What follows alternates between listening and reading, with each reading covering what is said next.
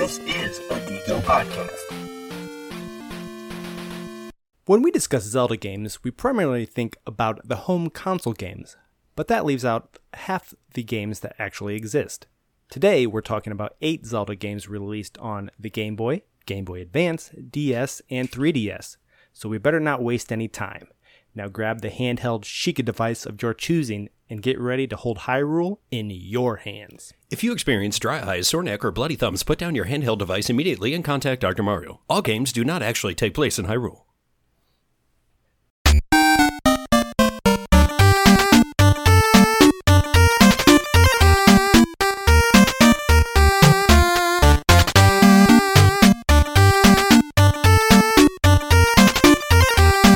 Hello and welcome to the Drink In Geek Out podcast, a show where we drink beer and geek out.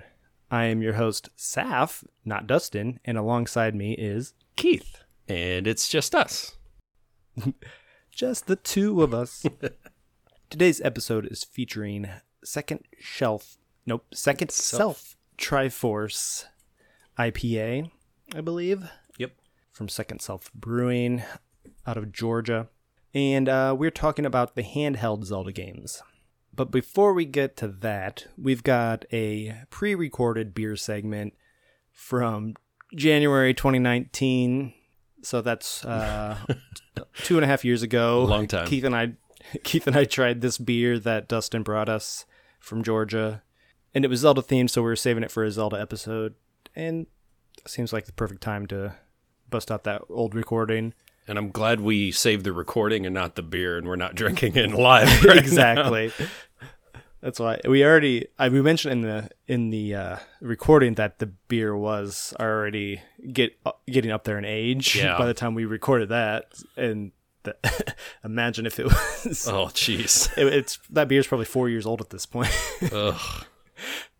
Um, so we'll uh, cut over to that segment. The sound quality will be different, and uh, just get over it, I guess. All right, we're back with our another Zelda beer, and this one is called Triforce from Second Self, not Shelf, Second Self Beer Company out of Atlanta, Georgia.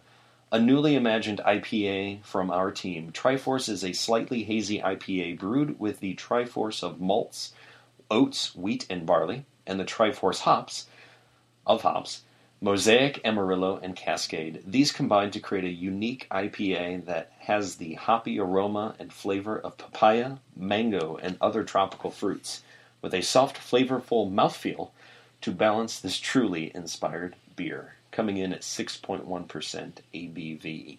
It also says on here there's something about pairings on here, but I don't know. I feel like we would need pale with that to try to figure out what these. Yeah, we really are. can't talk about that unless Pale was here. Yeah, that's true. Guys, I'm here. Wait! Oh, I'm here, guys. Pale, I, I can read it. Um, Pale, why are you here, so take my away? microphone. Why are you so far away? Oh, Come okay. here. I'll read this real quick. Suggested pairings for the beer include tacos, barbecue, fresh vegetables, ceviche, fromage blanc, and nostalgia. Ooh, I got plenty of nostalgia. Hey, Pale, what's fromage blanc? Fromage blanc sounds like a cheese. White cheese. White cheese. is the French. Thanks for calling me uh, to do that. I'll see you guys later. Thanks, Pale. Bye. Bye. Well, that was random. So the can, The Can yes.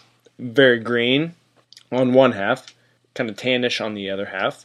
It's on the Kind of looks like the original Zelda, like the mm-hmm. sand. yes, right it's there like with the overhead. trees, hop trees. it's on the one side it says Triforce IPA, power, hoppy, courage, hazy, and wisdom. Power, courage, wisdom, the three Yep. triangles of the Triforce. And then the main logo is the Triforce of hops, and it's got a little Santa Claus looking guy in the one hop. It does, like a little gnome or something. Yeah, Like he's it's supposed to be Zelda, but holding he's it up got in the air, yeah. beard, so he's a typical IPA drinker. I like how it's got the little sword on one side over there by where your finger is. oh yeah, yeah, and then it's got the guy there too. Oh, yeah, In hazy. Yeah, they had to put a beard on him to fight copyright. Mm-hmm. and he the guy in the Triforce has the like the boss key, and he's got a couple upside down bombs Nice. and like some boomerangs, all the stuff to form a hop. Like they use the graphics from the game to make like the That is the awesome. leaves of the hop or whatever. It's a really cool can. One of the best. And then like Made in Georgia has one of the Zelda hearts for his life, so just a really cool can. It says it's dangerous to go alone, which is a popular phrase from the first From- Zelda. Yep. Is that where he gets his sword Yep. For the first time? Take this. Take this. There it is. It's dangerous to go alone. Take this. So we look at the color. I would imagine Triforce color here. It's pretty golden. Definitely Triforce Gold. If that was still a color, I think it got deleted from our mix. Most likely. It's kind of like orangey gold. It's got a little floaties in it. It is older Yeah. side. We sat on this one for a while. It took a while for Dustin to donate it, and then it took us a while to get to drinking it. So It almost looks a little bit like jelly. The stuff that's floating in there isn't moving. yeah, It's a little gelatinous. So this could be a chunky drink. it might be bad. We'll try to judge by Pale's face in the corner. Oh, he left. Oh, that, he left. He's not here. Smell. Yep, no, I went to the It's smell. uh, a little bit hazy. You get that hazy smell. You get a little hop on your nose. I don't want to say stale hops, but it's hard to tell. Hoppy, hazy. It doesn't smell super fresh, but we'll see if that alters the flavor at all. Just like the little bit of malt is Yeah. I liked in the description how it said the, the Triforce of malts and then the Um, Triforce of hops. So three malts and three cool. hops. So that was pretty cool. Oats, wheat, and barley, and mosaic, amarillo, and cascade. all right. Here we go, down the steps. It's not bad. Yeah, it's definitely lost a little bit of that juiciness because Oh yeah. it's been sitting on a shelf for six to eight months, but it's still you still get the idea. It's just not up to par. Mm-hmm. A little bit bitter on that back end. Mm-hmm. I think that's just from an old IPA Yeah. that those hops Those- just sitting too long. That juice, that mango papaya flavor, kind of gone by the wayside, and now all you're left with, with is the hops. But we couldn't go through a whole Zelda episode without mentioning this awesome Triforce beer. Oh my gosh, yes. I mean, these guys hit it right. I loved it when Pale was here, you know, serving up pairings with uh, nostalgia. yeah, definitely. They got like the 8 bit artwork on this can. That's so cool. Oh, that those twos are the second shelf Oh, it logo. is. Since Pale left, now I gotta look it up on Untappd. Wasn't prepared for that. I got it. Oh, you do? Um, 2,882 ratings with an average of 3.73, mostly cans, with second bean draft. Nope, I don't got no friends. You will soon. it's dangerous for you to check this in alone. uh, corny.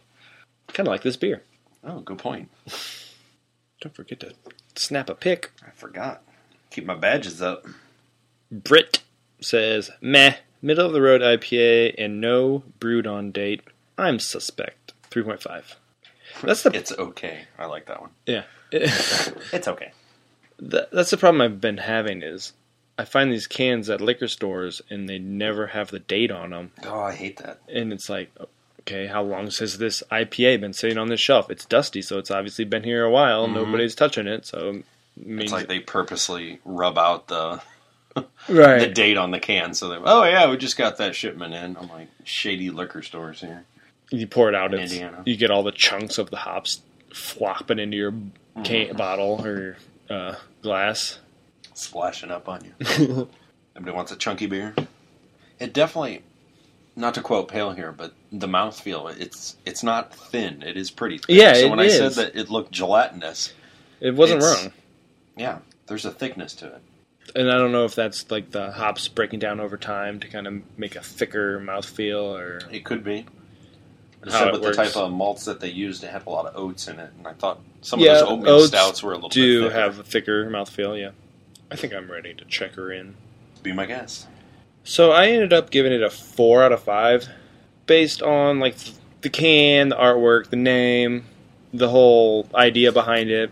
I know it doesn't really taste like that right now, but I've had it a couple months ago, and it was a little bit better. I don't want to rate it too harshly, knowing that it's an older can because that's our fault for getting to it late. So just like taking everything into account here, I think it's a pretty solid beer. I'm curious what Pale would have thought Yeah. if he would have checked it in. Oh, if he just would have had it. I wonder if he checked it in before he left. oh, he didn't. Shoot. We're waiting on that friend to come along to check that in. um, not to go all hand holding club, but I also gave it a four. Sweet.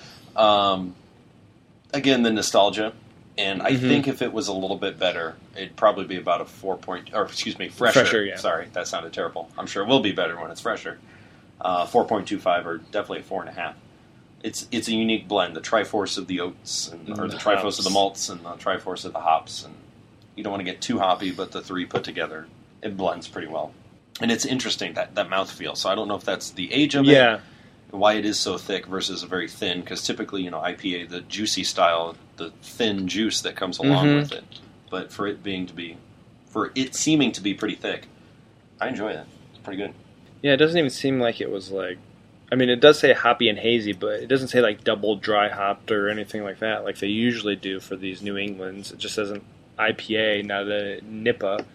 So it is really kind of like almost syrupy in a way, like Yeah. in with the in the viscosity. Oh, I, I have a incoming message. Phil just checked it in. Wow, he gave it a four. Also, Give it a four, pale. it says nice juicy notes with a slightly creamy mouthfeel. Oh, there's those mouthfeel. you can't get through a check-in without saying mouthfeel. But that looks like we're in a hand-holding club, boys. We'll extend our hand towards pale wherever he is. Out in the ether. I wonder what Dustin would have said. I know he tried it. I don't know why he must Yeah, have not checked it in. Never checked it in. But we thank you, Dustin, for the beer. Absolutely. And Yeah. pale for your pairings. um, I guess that'll do it for this episode. So until next time, drink, up and geek out. I just wanted to remind you that you can follow us on Twitter and Instagram at DrinkInGeekOut. You can also check out our show notes and other fun stuff on our website, drinkingeekout.com. You can also email us any comments or suggestions at drinkingeekout at gmail.com. If you like what you hear, please take a second to rate, review, and subscribe on Apple Podcast, the Google Play Store, or wherever you get your podcasts. We also have a Patreon where you can get some fun bonus content. Find us there at patreon.com backslash drinkingeekout. And now, back to the show. All right, we are back from our little beer break and ready to talk about some games. So, today we will be talking about Oracle of the Seasons and Ages from the Game Boy, the 2001 game, Four Swords, a little bit, the Game Boy Advance game from 2002, the Minish Cap, the Game Boy Advance game from 2004, Phantom Hourglass, the DS game from 2007, Spirit Tracks, the follow up to Phantom Hourglass, uh, also on the DS from 2009, A Link Between Worlds, now we're on the 3DS in 2013, and Triforce Heroes, the 3DS game from 2015.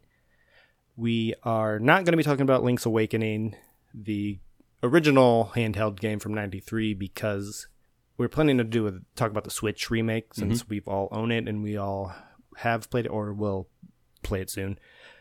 And we'll do a f- separate episode about that later, so no need to waste time on that now. Um, and there's a couple other weird or uh, handheld games that we discussed on the Weird Zelda games already. Back on episode twenty or episode two ten, we did like the Tingle games and stuff. Other Oh, yeah. games. Those weird things. So um, we don't have to cover those on this episode. no, they're not worth covering in a, a second time.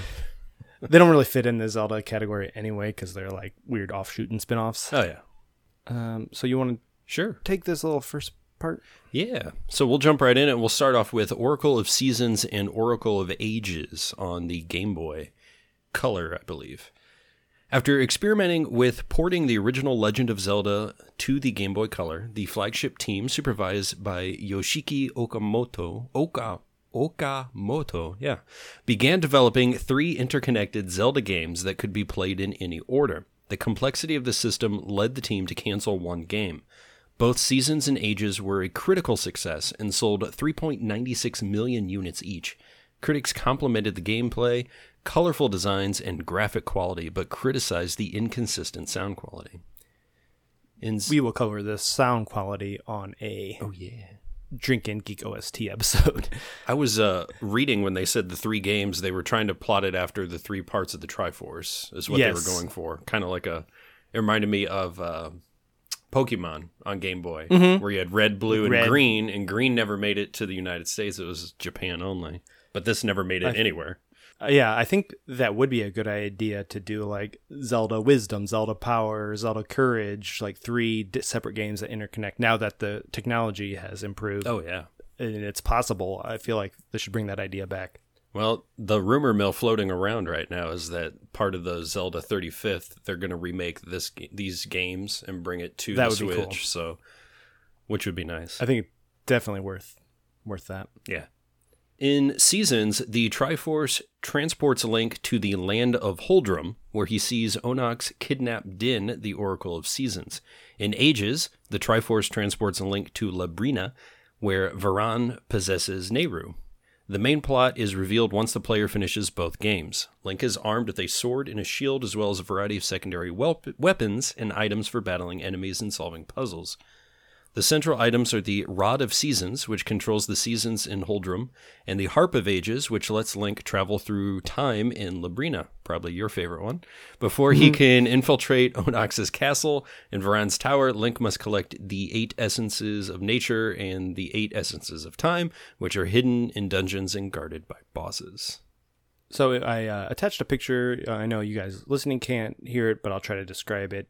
Uh, so in Oracle of Seasons, the environment changes based on the season, and that affects the gameplay a little bit. So in the, I think this is spring.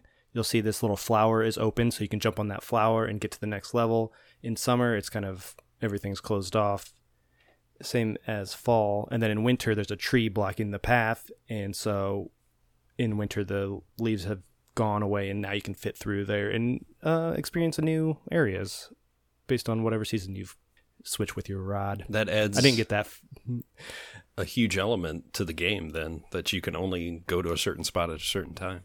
That'd be super Yeah. annoying, but but if you can as far as travel, c- yes So- and i uh and he's on the stump in when you're on that stump is the times you can use the rod Mm, I did not get the rod yet because the game I had wouldn't save, so Oh, I only got an hour or so in. Um, but I did experience like at the beginning of the game, you walk just like the seasons will change once you go to the next screen, and sometimes they'll change. Like so, it's kind of random, randomized at the beginning. Then once you get the rod, you can control them.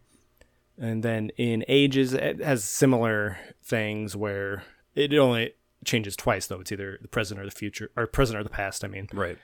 so it's not as many options like in seasons where it changes four times. And then with the linked ending after you play and beat both games, there is a password that will allow you to get to the final ending where T- Twinrova captures Princess Zelda, lighting the flame of despair. Link enters a warp point by the Maku tree, which is basically the Duka De- Deku tree. The Deku tree, I don't know. And faces Twinrova, who is attempting to use the three flames to revive Ganon. Link defeats Twinrova and a mindless, poorly resurrected Ganon. He frees Zelda, and together they exit the crumbling castle. After the credits, Link is seen waving to a crowd from a sailboat off the shore of a land with a castle in the background. Hmm. Yeah, I know that they said um, these games were meant to be played like back to back, and one of them's supposed to be played first, but they really don't lay any of that out, so it's super confusing. Yeah, But one of them is like more puzzle based, I think, and the other one says is like more power based. So I think Okay. like the puzzle based one was supposed to be the Triforce of Wisdom, and then Oh, that'd be like the Triforce of Power was where you just slash your way through, and I think that's the time travel one. And Wisdom Yeah, is the, be the season one where you got to figure out puzzles. So one of them's Mm-hmm. puzzle heavy, the other one's like more fighting, that which makes is sense. kind of cool. I'm curious what the third one would have been, but Uh, yeah, courage. It's probably scary, spooky, and scary.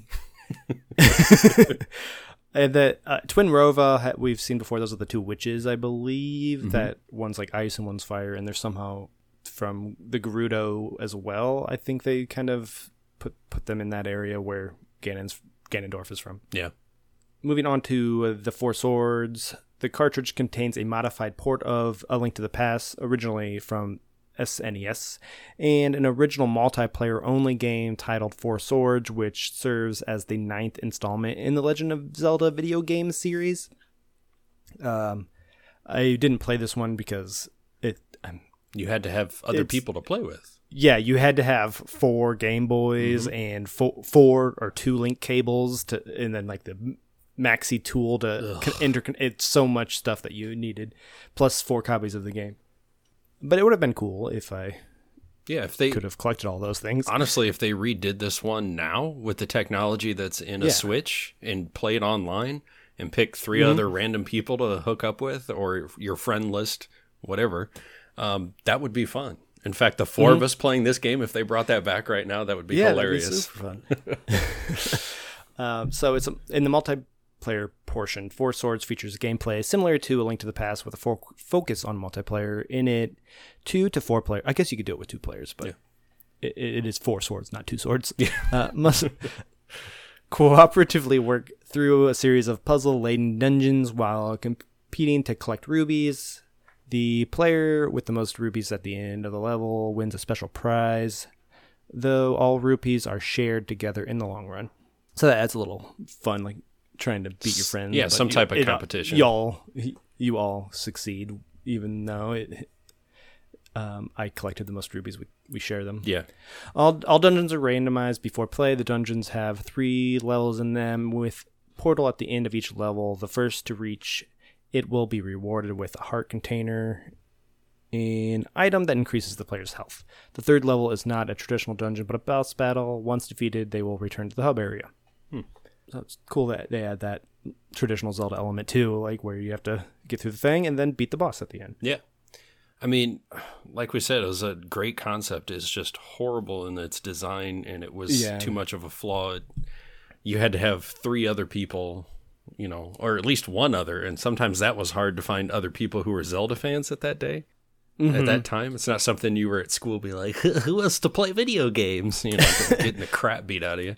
Um, so I, I love the concept. I, I think it was just a bit ahead of its time, and And they redid the idea, I think, they- and they expanded it on GameCube, but I think it still required you to have a mess of you like, still Game Boy yeah. Advances or something. Yeah, instead of using, I think one person could use a GameCube controller, but there had to be at least one Game Boy Advance plugged in. So you had to have Yeah. a Game Boy Advance system plugged into your GameCube to do it. And if you wanted four people, then you had to have four different games, four Game Boy Advance games plugged into one Yeah. GameCube. like, oh my gosh, Yeah. it's just yeah, racking Just up put money. it on Switch so we can all play it. Exactly. Online It would be so much easier. That takes us to the next game on our list, which is the Minish Cap, which is Game Boy Advance game. The Minish Cap mm-hmm. is the third Zelda game that involves the Legend of the Four Sword, expanding on the story of the Four Swords and Four Swords Adventures, which was the GameCube one. Yep. A magical talking cap named Ezlo can shrink series protagonist Link to the size of the Minish, a bug sized race that lives in Hyrule. The game retains some common elements from previous Zelda installments, such as the presence of Gorons, while introducing kinstones and other new gameplay features, most notably the ability for Link to shrink in size. The Minish Cap was generally well received among critics. It was named the 20th best Game Boy Advance game in an IGN feature and was selected as the 2005 Game Boy Advance Game of the Year by GameSpot. The game contains a developmental in joke of the Oracle of Ages and Oracle of Seasons titles and an optional side quest which sees the players aiding three female travelers from distant lands who are looking for a place to stay. These characters are Din, Nayru, and Farore from the Oracle titles. The player will only be able to provide housing for two of the three women, and although their landlord makes reference to building a third house for the third woman, this never occurs in the game. The description given for Farore and her in game figurine also mentions that people take advantage of her, which makes her upset. This relates to the third planned Oracle game surrounding Farore, Oracle of Secrets, which was scrapped. Interesting. So they're trying to set up a little spin off there. Yeah, I thought that was funny that they brought that idea back. Um, so this one I did play. I played all the way through. I beat this one actually very recently, and it it's awesome. It's one of my favorite Zelda games at this point. I mean, be- especially handheld ones. Uh, there's the shrinking element, which allows you to either shrink, so you're like just a little guy running around in the environment, or you'll shrink down and actually experience things differently because you are you can go into like temples and uh, explore new dungeons that way. Yeah, I think there's uh, Small versions. what I saw. Like you could shrink down like inside one of the bad guys. Like when you're in the mid fight. Yep. Like you have to go inside and like attack his internal organs or something's on the inside, and it kicks Yeah. you out, and then you got to go back in, and so that's pretty cool. that was a really cool boss fight. Um, and you can like climb on bookshelves. There's a bunch of different side quests you do in Castle Town by shrinking down and like crawling in like little mouse holes almost. Are those the Minish? Is that what they're Yeah. called? The Minish? Min- wh- yeah, yeah. or the Picori or Oh, something like yeah. that. That was it. You're minishing because you're shrinking. Oh, I get it. Um, then there are uh, m- multiple links. So as you go, you collect like four things that throughout the game, like you do in most Zelda games. And So after you collect the first one, now you have the uh, ability to stand on these certain areas and multiply into two links to solve puzzles. Then by the end of the game, once you collect all four, you can be four different links, and you can move heavier objects and like I don't know, solve different puzzles by only in certain areas where you can stand on this thing and multiply. Uh, so that's a pretty cool uh, thing, and that brings it back to the four swords connection. yeah. But you control all four of them. They added these kinstones, which are which are pretty cool. So you, it, they're kind of like the BFF necklaces where the hearts fit together. Yeah. But they're different stones that you just find like under a bush or like after you kill somebody, they'll drop it and it, you'll get half, and then you go up to somebody and press like the select button, and they're like, "Oh, you want to fuse kinstones?" and it'll it'll give you a special reward or open up a new thing in the level or something. So That's cool. Um, I heard it like gives you uh, light arrows or something that you could use for the last boss battle, but it's not well Yeah. laid out for that. yeah, I don't think I even ever talked to that person because it's th- like basically every NPC in the game you can fuse kinstones with, and sometimes you have to do something else before they will Oh my do gosh. it with you. So, it's pretty tedious. you have to keep exploring the area and talk to everybody over and over. So if I played this, to- I'd still be playing it right now. I'd be like, I'm talking Yeah. to everybody. That's what it took me forever because I was just like kept going down around every environment. Once I got to like the final boss, like right before I got there, I was like, let me go talk to more people and see what else I can do. And then there's this stupid magic shells element. Um, I like the 130 figurines idea. All the figurines are pretty cool looking, but you have to collect all these magic shells, and then it's like a lottery s- system where you go into a and give them to a guy, and each time you have to give him more magic shells in order to for the probability of getting a new figurine. And so there's like infinity shells that you collect them like rubies, but um, you just have to keep trading them for figurines, and the figurines don't really do anything. So there's no need to do any of this. It's just something s- r- It's just silly. like a c- collectible to keep you playing, I guess. Yeah. I was going to say, at first it sounded like the magic shells from Link's Awakening. where You had to collect but those, but you get something, you can see the tier markers for that, but Mm-hmm. this just seems completely random. You just get something crazy. yeah, you just trade them in and you get a figurine that does nothing. It just sits, sits on a shelf in this guy's house, basically. so you can come and look at it. so but he keeps it. yeah, it doesn't do anything. That's why uh. it's like one of the dumber collectible things in the games. yeah. That's ridiculous. Would you like me to read about Phantom Hourglass? Sure. The player controls Link and explores the world to find new items, information, and allies to help him save his friend Tetra and defeat the antagonist Bellum. So this takes place right after Wind Waker, I believe. It's like you're the same character design. You're on this uh, red boat. It's a different. It's not the Red Lion, but I mean, Oh, yeah. you can upgrade the boat. yeah, it did happen right after Wind Waker. It's a direct sequel. Same characters. Yeah, he's like on an exploration mission to find new land. I think. Mm-hmm.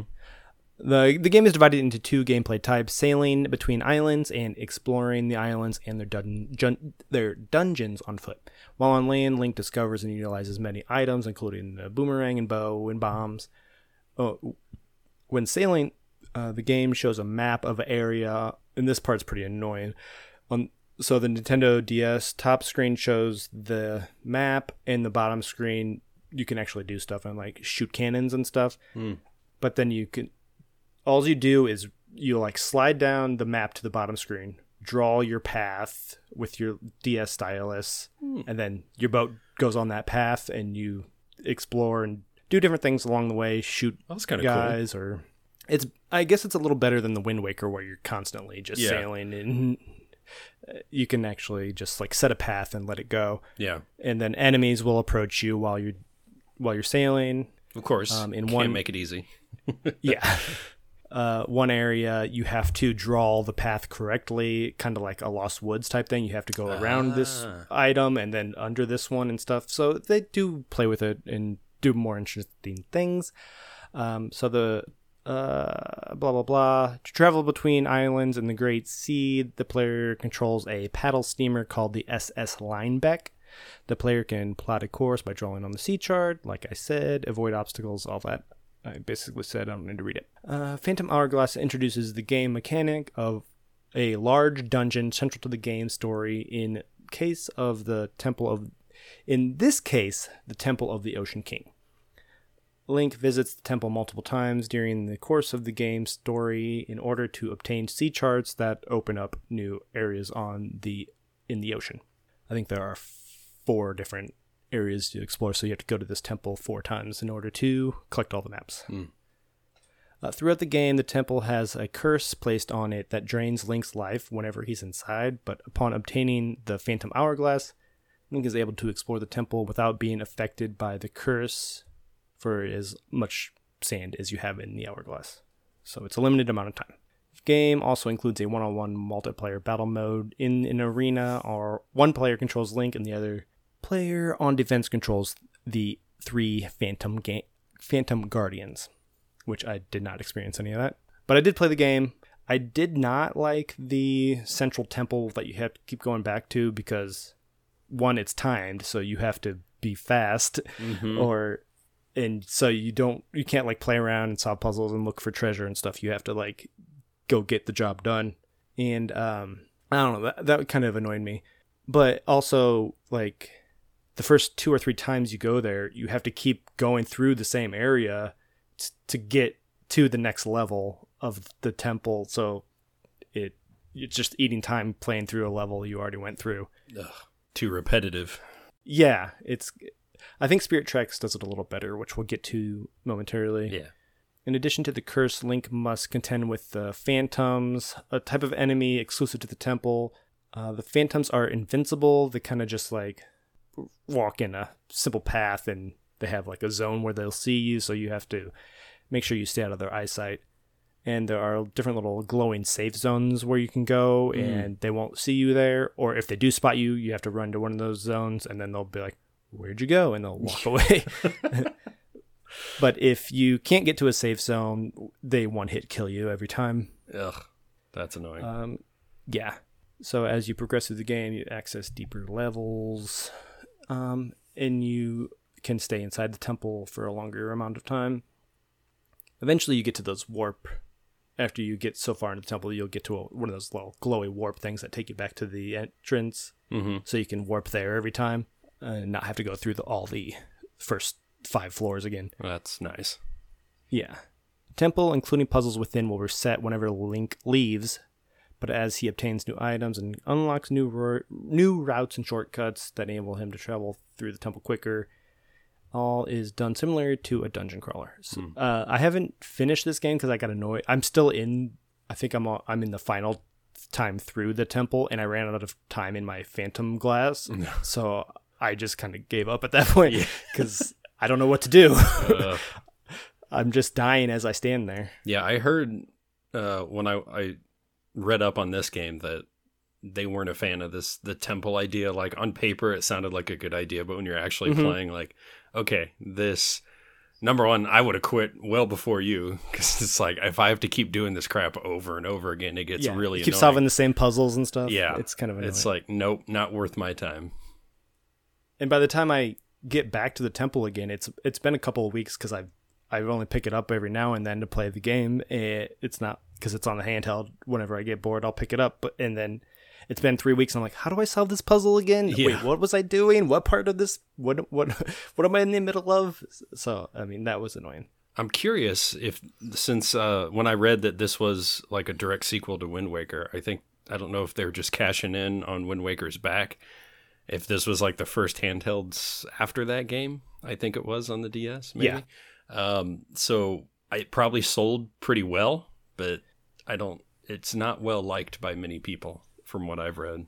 It got pretty good reviews, but I think it just does not hold up super well. Yeah. and like the controls are annoying because you you move Link with the stylus, so you have to draw a path basically Ugh.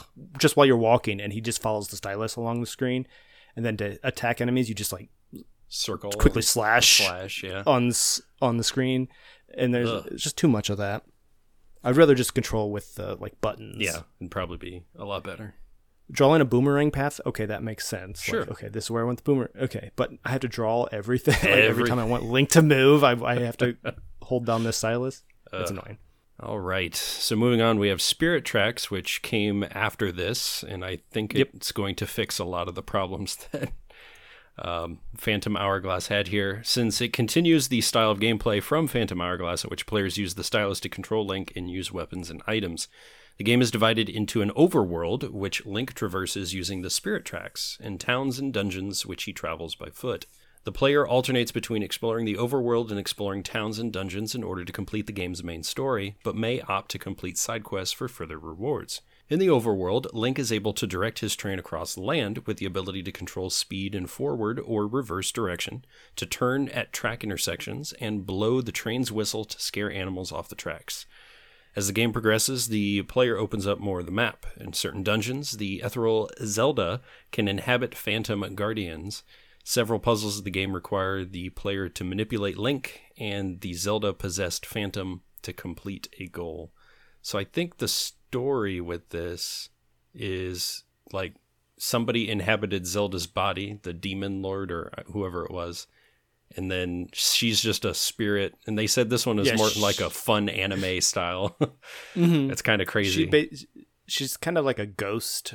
Uh, she gets kicked out of her body and just like attaches onto Link because he's he's the only one there, and so he's like your little Navi ah, okay. uh, fairy person that Is always follows with you around and yeah gives you tips and tricks and but she's also actually kind of useful because you can inhabit those phantoms that are guarding the dungeons with her and like move them around and solve puzzles that way. That's kind of cool. um, i think the train is a better mechanic than the the boat because you can like change the speeds you can reverse you can still shoot your cannons and you have to deal with things on the track. It's a little bit more fun um, See- and this go ahead I was just gonna say it seems a lot more linear. Like you just have tracks Yeah. and you have to follow it. I think it cuts out that. but there's different branching patches uh, different branching tracks that you can you can choose to go on and there are like fan uh, demon trains or something there are also there, i don't i think they're called demon trains they're basically enemy trains that are on the track that you have to avoid maybe you can fight them at some point but i haven't got to that point uh, i i died I, on one of the boss fights and i have not finished it yet but uh, so this one also has the central dungeon idea. It's like a big long tower, but there are there's an elevator that takes you to the next level. So once you go back to it, you can just skip to the next part, and you don't have to go Oh, smart. running through. And I was like, oh, this is such a better way to do it. I like this game a lot more.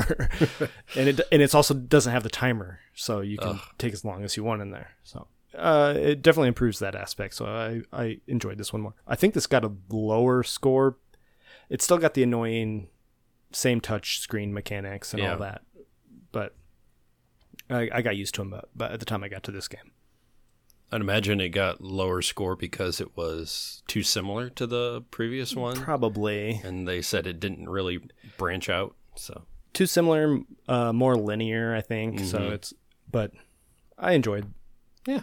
what I played of it. Good.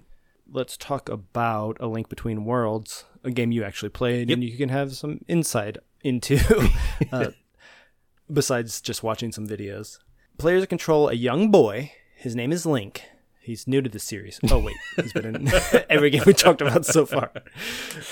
He embarks on an adventure to rescue the Seven Sages and defeat Yuga, not to be- be confused with the Yiga. Ugh. The game's primarily antagonist. Um, the game is set in two kingdoms: Hyrule, Low Rule.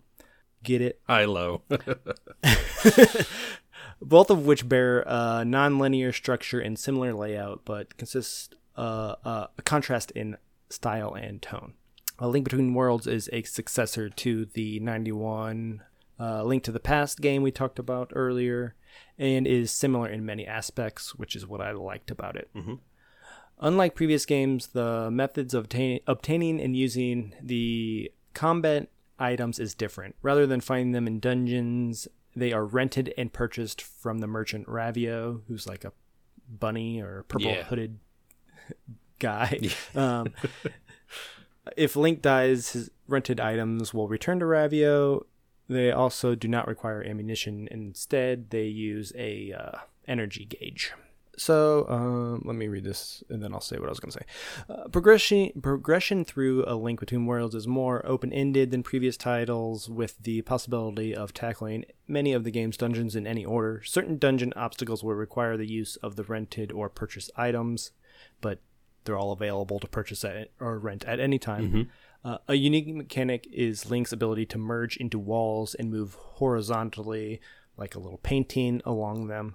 Uh, Link is presented as a mural when he is merged on the wall, and the game's perspective switch switches into a side-scrolling view in order to follow Link around corners. The mechanic can be used to traverse the environments, which seemingly uh, reach seemingly in, inaccessible areas, avoid hazard, avoid hazards, solve puzzles, and travel between Hyrule and Low, Rule via fissures that connect the two kingdoms, which are like glowing cracks in walls. Yep. In A Link to the Past, I don't know how recently you've played that game. Mm-hmm. When you f- travel to the dark world for the first time, you turn into like a pink rabbit um, until you get like a certain item that allows you to be Link. But Ravio is like a pink rabbit that lives in Link's house. Ah, I never knew that. and I think he is the. I can't remember how this game ends or the story, but I think in in the end you find out he's like the Lorule version of Link that has come over and is like living in Link's house in Hyrule. Yeah, that sounds very familiar. But it's kind of neat. I, I like the concept of this one because you have this game and you let me borrow it, and I ended up playing it. Um, it, it was just fun because it wasn't very linear. It, you could choose which dungeon, and it because I know a lot of people complaints with these old style Zelda games is you have to do this temple first, and so you get this item that's unlocked there that you have to use in the next temple to use this item, and then this Yeah. has to be unlocked. You just go back to Ravio um, and get whatever you need as long as you have your rupees or rent, you know, different things back and forth to him. That it it works, I think, so much better. Um, it kind of opens it up a little bit more and allows that exploration. And I love the whole little 2D thing where you're flat on the wall. Yes. Kind of move that, That- way. That's a cool mechanic that they added, and I would be interested to see how they if they use that again or something similar to that. Yeah. And I think uh, it, it reminded me now, much later, of uh, Mario Odyssey, game that we talked about before, where you'd go down the pipe and you'd turn into the old Mario. in Yeah. that 2D kind of realm to get from one spot to the next. So that's pretty That cool. I wish now that I think about it that he would have turned into the 2D Zelda or mm-hmm. 2D Link from Zelda 2, Yep. where you are side scrolling. That would be awesome. But I, it is a, a 3DS, so I know it's limited capabilities, but it has more capabilities than the NES, which Oh, that yeah. game was played on. So they, they they should be able to pull that off. Oh, yeah. So one reason this is my favorite handheld game or Zelda game is because it is the exact same map from A Link Between World or A Link to the Past. It's a like direct sequel to that game. It uses all the same kind of feature. Like it's laid out exactly the same. The music is all very similar, just updated. So uh, I loved that. Yeah, that was helpful because when I started playing, it, I'm like, haven't I played this before? Without doing any research on it whatsoever. I just remember you're like, here, play this. I'm like, ooh, this is fun. It just instead of the dark world, because in A Link to the Past you have the light light side and the dark side. In this, it's the Hyrule and the Lorule. It's, mm-hmm. But they act similar. It's basically a darker version of the world we're used to. Yeah. Updated game with the updated technology on the 3DS. So well done. Definitely recommend that one. Plus, the name is just too perfect. A link between worlds. Because mm-hmm. you're the link. Who's the link You are between these two worlds? It's like, oh my gosh, it just like perfect. They should use his name in titles more. yes. Link to the Wild. Uh, it could be Breath of the Wild too, as of this recording. In there. Has title has not been released yet. All right. As long as it's not Breath of the Link. Breath of the Link. Link's breath. Yeah, that's better. Final game. All right, our last game on our list that we got to talk about today is the Triforce Heroes on the 3DS. The Legend of Zelda Triforce Heroes is a cooperative action adventure game in which three players control differently colored versions of a of series protagonist Link. Go figure, and join forces to fight enemies and solve puzzles. also, what else would you expect in a Zelda game? Similar to previous multiplayer Zelda titles, such as the Four Swords Adventures, players must work together, using the items they receive at the start of each level to help each other progress. One of the key puzzle solving techniques is stacking the three player characters on a totem pole, allowing the top player to reach higher elevations, attack enemies, and be thrown across gaps and perform other actions. Another game mechanic involves collecting items in order to craft outfits that grant the characters various abilities. Players share a heart meter, with all the players losing one of their life fairies should the meter run out. So if you have a horrible player playing with you that's constantly falling off cliffs, running into enemies, you're all screwed. so you got to find friends that have good abilities. Uh, that's a fun challenge, I guess. Um, the game supports both local and online multiplayer gameplay, wherein players use icons on the touchscreen to communicate with each other, as well as a competitive Coliseum mode. A single player can also play the game by controlling a doll like companions called Doppels in place of additional players, though the main mode does not support two players without a third. which is annoying. Yeah. So uh, I do own this game. I've played it a little. I don't love it. It's not your typical explore and collect and all that. It's just you're running through dungeons and trying to get to the end with the help of people. Uh, I tried it online multiplayer once, and I I was obviously playing with like seven year olds that were just like doing whatever the hell they wanted. what they want, yeah.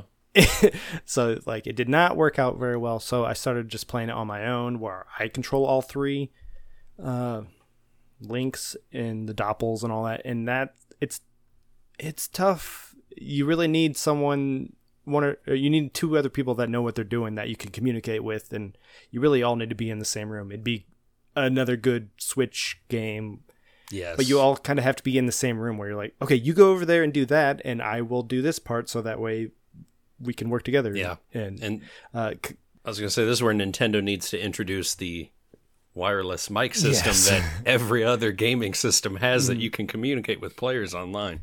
But I know Yeah. since they have a lot of kids playing, that opens up a whole new realm of problems. But eh, rate this game M for mature. There we go. because you can sort of communicate by hitting like a button where it says like "come here" or Yeah. "go there," and like Word very bubbles. limited Yeah. word bubbles. Good job. Uh, and but doing it by yourself, yeah, is very difficult because you got to like move the guy into the place you need him to be, and then set up the whole like chain of reaction where you shoot this thing, and then you have to like interact switch to the other link and then interact with it before it disappears or whatever. So it, it it's it's a pain to do it by yourself. It's doable. They do allow some timing where you can catch up if you're switching between players yeah. uh, but it's not super fun that way Yeah. It's definitely meant to be played multiplayer. Yeah. But I, it's kind of neat that they went instead of four, it's down to three. Uh, Different yeah. links. Three makes sense if they're going with the Triforce, Triforce. thing, so three makes sense. Yeah. But you're, you're all Link. It'd be kind of interesting if you were different. If you're like Link, Ganon, and Zelda, you're the three pieces of the Yes. Triforce. You have to and you work have to work together. Oh, that would be hilarious. That sounds like a new game. Nintendo, if you're listening, and don't cancel us, do that. That'd be fun. yeah. We have lots of ideas. If you've listened to this episode, we've given you two or three. Yes. Uh, I know you're not really making handheld games anymore. I don't think you have a handheld system currently. besides Switch, Switch itself is Yeah. handheld. It technically is. It's not really a home it's- console. it- yeah. It's it's it's a bit of both, but I guess Switch Lite is all handheld. hmm So yeah, I, I hope they do remake, as you said, the Oracle games. I do want to play those. Like I think uh Link's Awakening remake actually did really well for them. Yes. It was super popular. The graphics in that game are really good. Oh, it's amazing. and and it's fun to actually get to play that and not be stuck on the little Game Boy black and white screen. So Yeah. it really brings it to life in this new colorful artwork they've used, which we'll talk about in next month maybe. I don't know when we're getting to that episode. Hopefully soon, uh, It'll be our next Zelda discussion for sure. when when Pale decides to play it, I guess. Yeah. I don't know. Has Dustin started it? I don't think he has. I don't think so. All right, we got to Been get them too playing much that. Breath of the Wild. I know they both own it, so we will get to it. Yep. Uh, I have this little ranking of the top, or I mean, it's the overall ranking of handheld games. Link. There it is. It's a different link. I'm just gonna scroll down to like the top three. so number three is actually the Tingle's Balloon Trip of Love, Oh no. Which I don't know what that says about these other games. Maybe I think the who is this? The gamer.com. I don't know what this website is. Maybe that's kind of being a bit cheeky. Yeah. Uh, but number two is A Link Between Worlds, and number one is Minish Cap, which were my two favorite of the handheld games. Yeah. I would have to agree after watching videos and reading up on all these that definitely since I've played A Link Between Worlds that one um, and the Minish Cap looks to be the most fun um, out of the rest of those games. But you kind of sold me on Spirit Tracks. That one I kind of want to check out, but Yeah, I still don't like the whole stylus and that it it gets annoying. that turned me off. I'll let you borrow all these. I have I have an extra DS and I have a extra 3DS. I was just looking over at the corner because I have them piled over there for oh. a picture later. And I was like, yeah, I have I have two 3DSs. I have the old DS. I have an old Game Boy Advance. So See, I, I don't know. you can definitely borrow them if you want to play them. w- with me, it's like I never went the handheld route with Nintendo ever since Game Boy Pocket was my last purchase. Mm-hmm. And then I played the crap out of Pokemon on that thing. And then I never went back to it because Pokemon or the Game Boy was at the end of its life. And then it went to um, the GameCube. I think we kind of jumped. I know Game Boy Advance Yes. was in there, but 2001, like GameCube um, came out, and that's what I was saving up my money for. And then I got into Smash Brothers, and I never really went back to any of the handheld stuff. I did get the Game Boy Advance adapter for my GameCube to Yes. play like one or two games. that was it. So that was fifty bucks well spent. um, but I, I don't know. I was never the appeal for the handheld stuff wasn't there because I was getting older and I could start driving. We we stopped our like family trips. That's why I would play my Game Boy all the time.